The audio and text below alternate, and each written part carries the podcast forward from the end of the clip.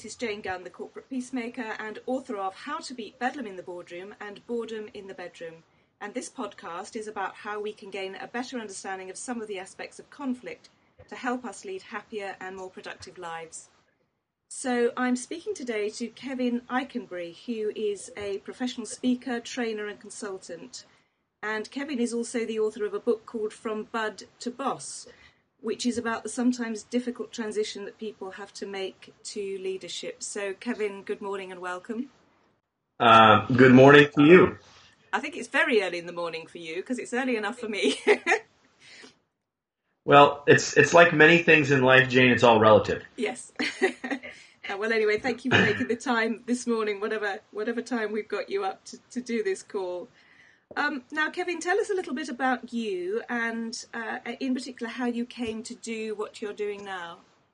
Well, Jane, I um, have been in business, uh, in the training and consulting business for um, almost 18 years. And prior to that, I spent seven or eight years working in a very large company here in the United States called Chevron. It's actually a worldwide petroleum and energy company. And um, while I was there, I was involved in, excuse me, in sales and marketing and then in training and consulting work. And so um, when I left Chevron to start my business, I continued to do and leverage what I learned there in the areas of training and consulting, mostly working with leaders, mostly working with organizations to help them become more effective and to come closer to reaching their business objectives.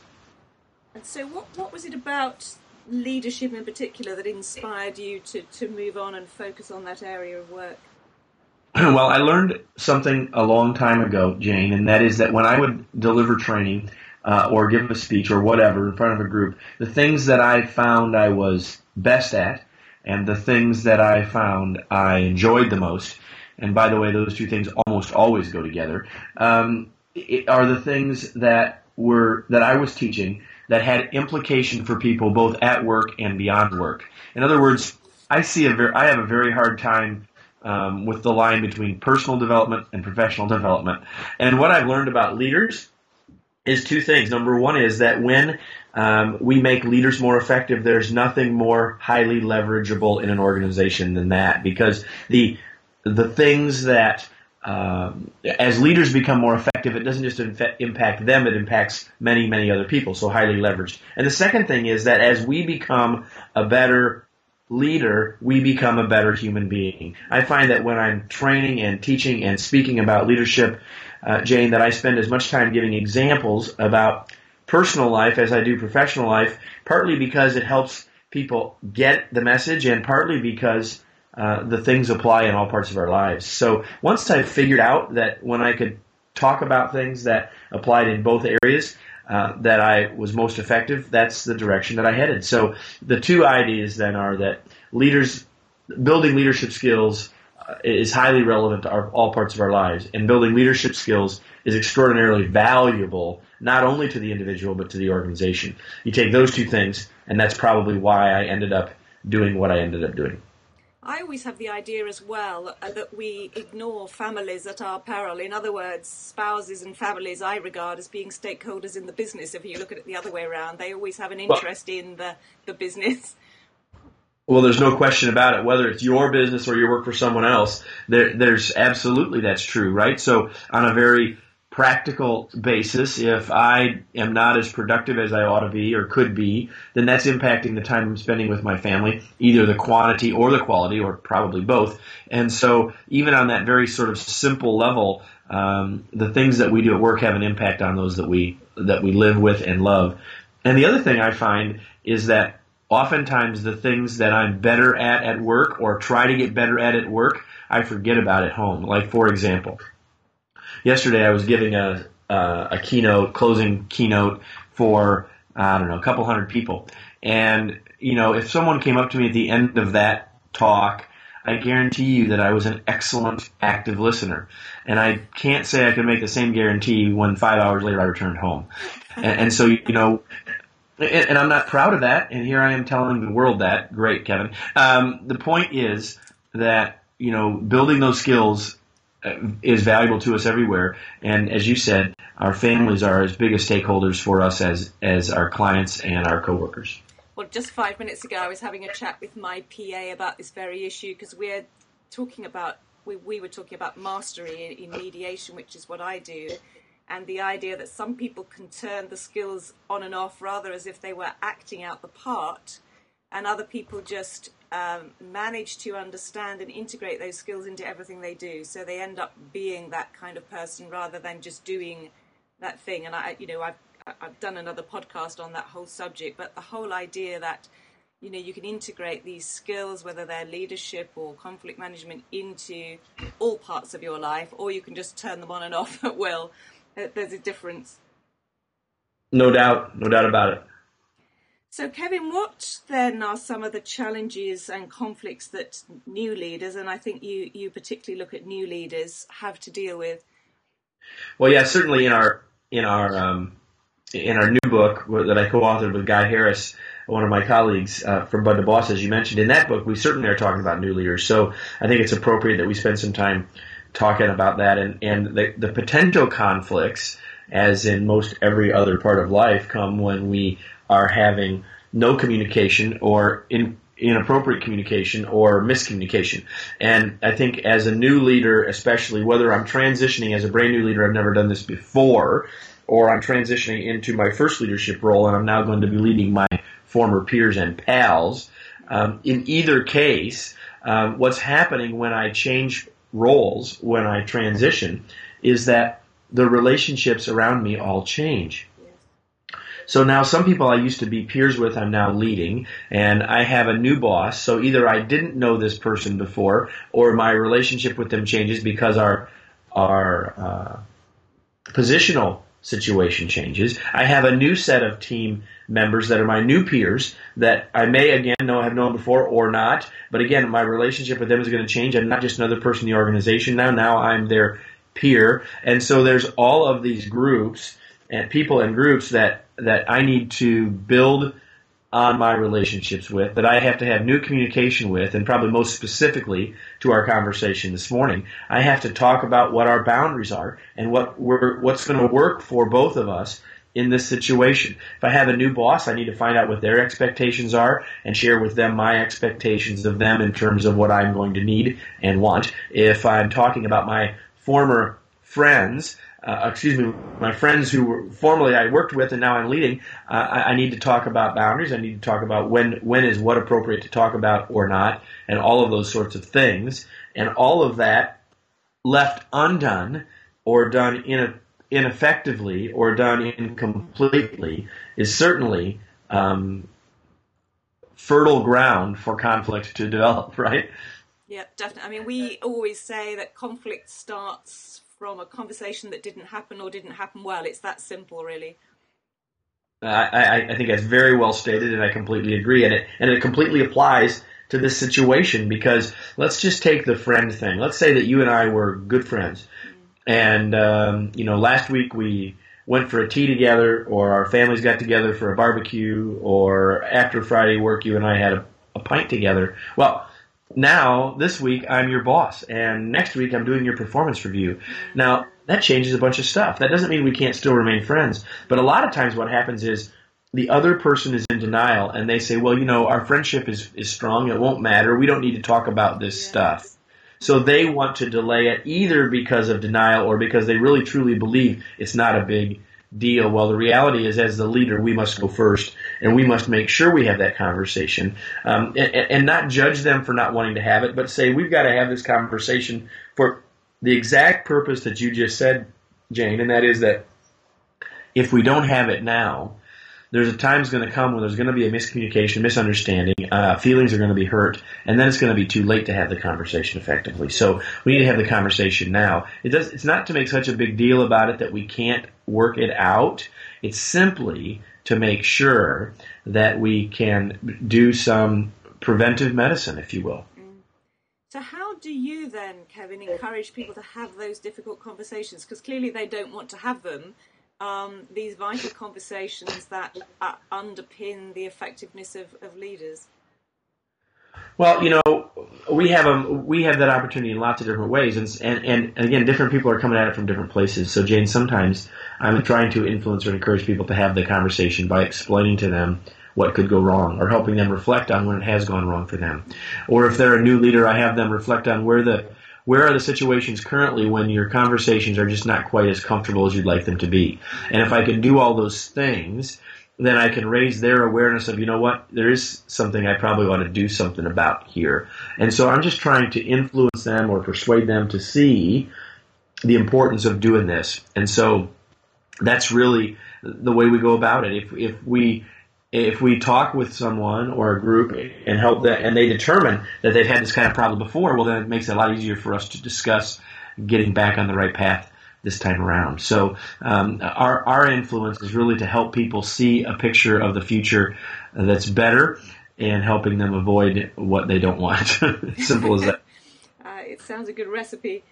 And Kevin, the other thing we talked about when we were preparing for this call was about people being promoted for the wrong reasons, beyond their capabilities, and so on. Well, you know, when we get promoted, well, first of all, most everyone gets promoted, whether it's internal or when you get hired somewhere else. We get promoted because we were great at our last job. We're seldom promoted because we've already proven or it's already known that we can be great in the next job. Now, sometimes people um, are thinking about, well, you know, this person seems to have the right people skills, or they seem to have a personality, and even those words are sometimes a challenge, but they have the right sort of personality, or I think this will go really, really well. But the reality is, we're promoted because of how good we were at the last job. So that means we get into the new job, and we may not be prepared, and we may not be given the skills, and we may not uh, have clear expectations and all those things, and we may lean back on human nature says, work on what you're good at or what you're comfortable with. And so if part of our job is still to do the work, if we were promoted from sales person to sales manager and we still have a few clients that are ours, where are we going to focus our efforts on the things we're already comfortable with, right? So um, people get promoted often for the wrong reasons and or at least for an incomplete set of reasons.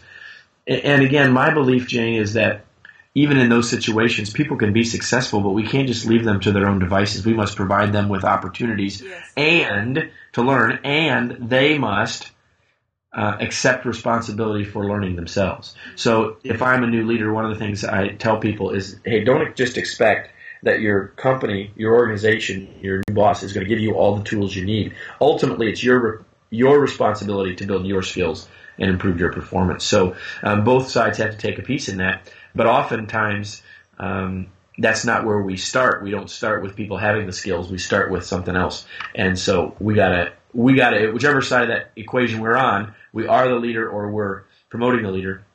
We've got to recognize that we've got work to do, and it's time um, to step up and work on those things. And do you do any work with family businesses? I've just got involved in, in delivering some seminars on that, and that to me seems to be uh, an area where people are often promoted to or put into jobs just because they are in a certain place at a certain time, which are not necessarily A, what they're good at, or B, what they really would want to be doing. And that to me seems to create a whole other dynamic and potential for conflict. Well, there's no question. And, you know, here's the thing. Um, the thing that immediately came to my, my, mind as you were describing that is this whole uh, thing of expectations. Yes. Right? Generation two or generation three or cousin or or niece or whatever um, is coming in because it's necessary, because it's been the way it's been planned forever, it's because you are there at the right time. But the reality is there's all of these expectations on both sides, and they never get talked about. And the same thing is true in other businesses as well. What I often tell people is, listen, the job description doesn't describe the job. It just sort of lays out the basic starting point.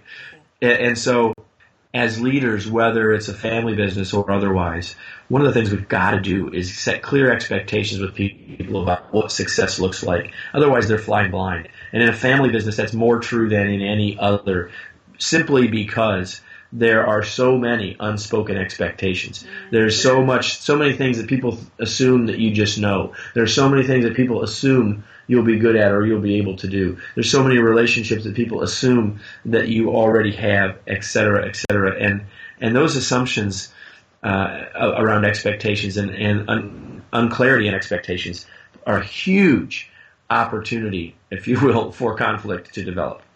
But, but huge opportunities as well for people to have those conversations and actually set a path to success which they can then review from time to time along the way.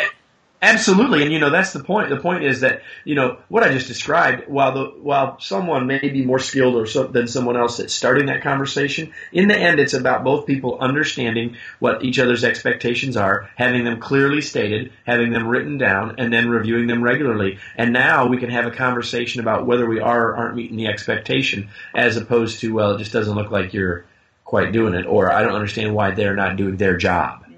And do you find also um, that startup businesses, do you get involved in those at all? People right at the beginning of their business ventures? Yeah.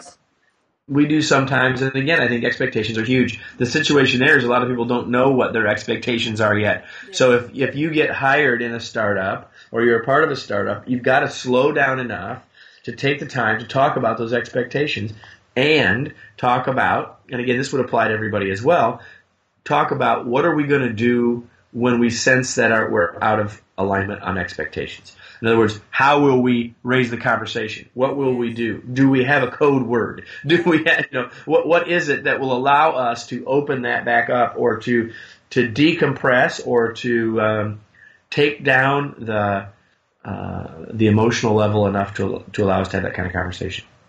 And then I go on as a mediator to say, you know, if we really can't have that conversation or we get stuck with that conversation, how do we know the trigger point when we need to ask someone else to come in and help us? When does that happen and what does that look like and how do we instigate that too? Absolutely. Absolutely. And, you know, um, I think that the work that you do and the work that people like you, you do around the world is so critically important. And one of the things that gets in the way is people don't know, well, sometimes people don't know that really how accessible or how to, how to how to make that call or when to bring someone in, um, but also is how do we decide collectively that it's time. This is beyond what we can handle ourselves or beyond what our own internal resources or our own HR staff or whatever can handle. When do we need to bring someone in who has has significant skill um, in this area? And hopefully, the things we're talking about this morning are all, you know, preventative and keep us from needing you. So I could say, why are we having this conversation, Jane? No, but, but um, um, but really, I think that a lot of what we're talking this morning is all, excuse me, preventative. Well, I'm always trying to encourage people to to do what you know what you're doing to to take the preventative measures, but of course they don't, sadly. Which allows you to have work. So. exactly so.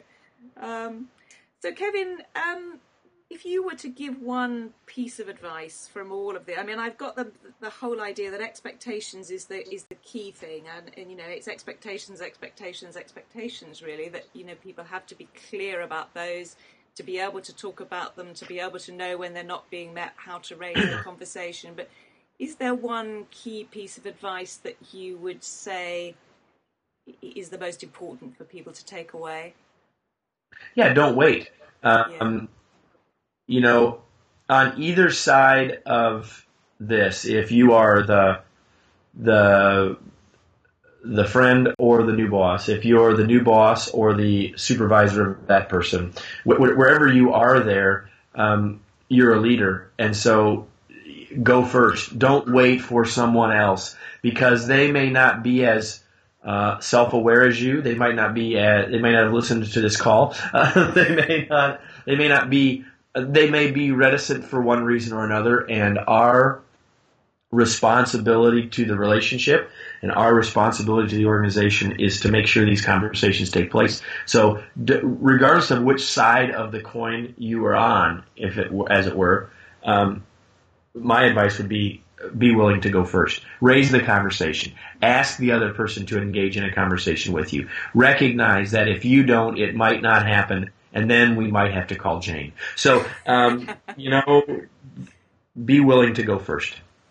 Be willing to show your vulnerability. Be willing to show your concern. Be willing to recognize that it may not always be as easy as it seems right now, and be willing to go first. And recognize that the stuff we've talked about in this call is all stuff that you can do. It's not beyond your ability. So be willing to go first, go for go forward confidently and yet humbly and have conversations with people.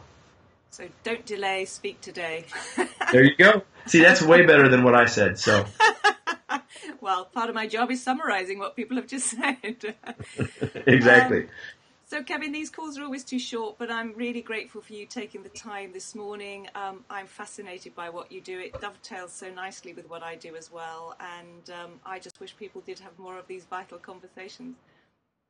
Well, you know, uh, Jane, it's been my pleasure, and you know, people can learn more about the book at FromBudToBoss.com, and we have a, a an associated uh, community where there are a lot of resources, whether you buy a book or not, uh, and certain, and there are many more if you do than if you don't. But there are many resources available that can help people with some of these kinds of topics by going to BudToBossCommunity.com. So you can go either of those places and learn more about the book we've been talking about a little bit and give you some resources beyond this call to help you along that path. Excellent. Kevin, thank you very much for that. And thank you very much for your time this morning. That's great.